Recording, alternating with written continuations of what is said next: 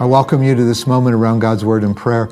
We have this week started a 40 week journey walking through the entire scope and sequence of the Bible, the storyline of the Bible, starting with the first book, Genesis, and going all the way eventually to the last book, Revelation.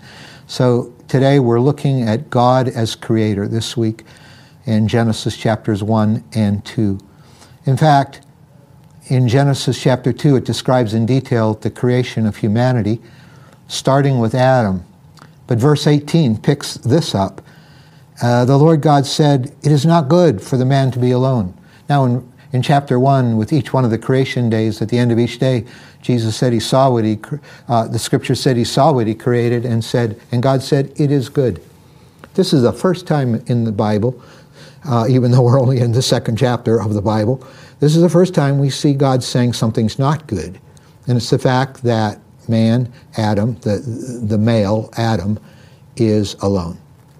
So he says, I will make a helper suitable for him. And so he's going to create a woman so that man and woman together would express the fullness of creation in the image of God. Now, this word helper is not, by the way, a demeaning word.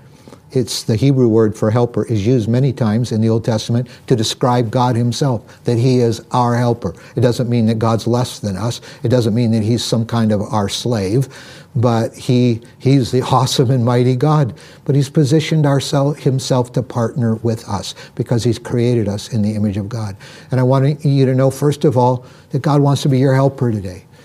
When you go to work, when you're engaging your family, when you're studying, when you're preparing, and cleaning your house, when you're uh, just relaxing and recreating. God wants to be your helper. But he saw Adam and he said, It's not good that Adam's alone. So I'm going to create a helper. So verse 19 said, Now the Lord God had formed out of the ground all the wild animals and all the birds in the sky. And so the man gave names to all the livestock, the birds in the sky and all the wild animals. But for Adam, there was no suitable what? Helper found. So this is just kind of, he names the animals, just kind of God's way of saying uh, one more time, human beings have a status. They, they're distinct uh, from, uh, we have DNA and chemical makeup like, like the animals do, but we're distinct. We're created in his image, unlike the other animals. And no animal could be the kind of helper that a human being would need. So, verse 21 So the Lord God caused the man to fall into a deep sleep. And while he was sleeping, he took one of the man's ribs and then closed up the place with flesh. Then the Lord God made a woman from the rib that he'd taken out of the man, and he brought her to the man. So, to address Adam's loneliness and his, in a sense, incompleteness all alone, he takes from his side not from his head to dominate her, not from his foot, not a bone from his foot to, to, to, to subdue her, but from his side to stand by his side in equality and partnership. And he creates a woman. Verse 23 The man said, Now this is bone of my bones and flesh of my flesh, and she shall be called woman, for he was taken, she was taken out of a man.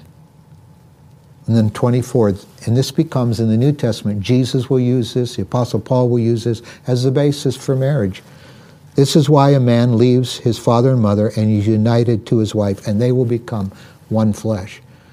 That term one flesh, it was a Hebrew way of talking about being joined at, in every way emotional intimacy, spiritual intimacy, physical intimacy, this joining of life.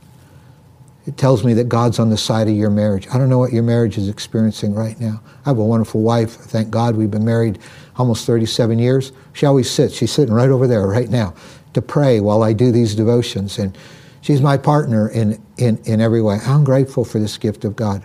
I didn't get married till I was single. I, I, I lived single and, and, and I had a wonderful relationship with the Lord. But, but I thank God that for those of us that God's called to be married, um, he's for our marriage. He created marriage.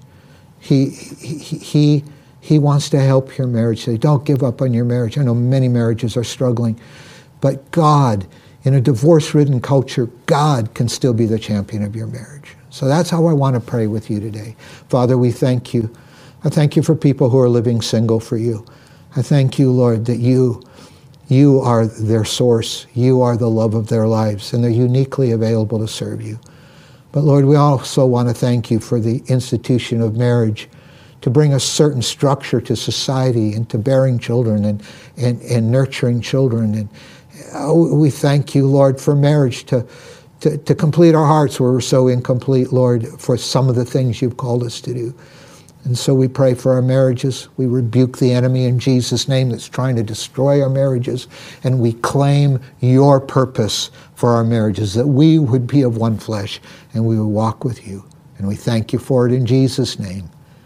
Amen.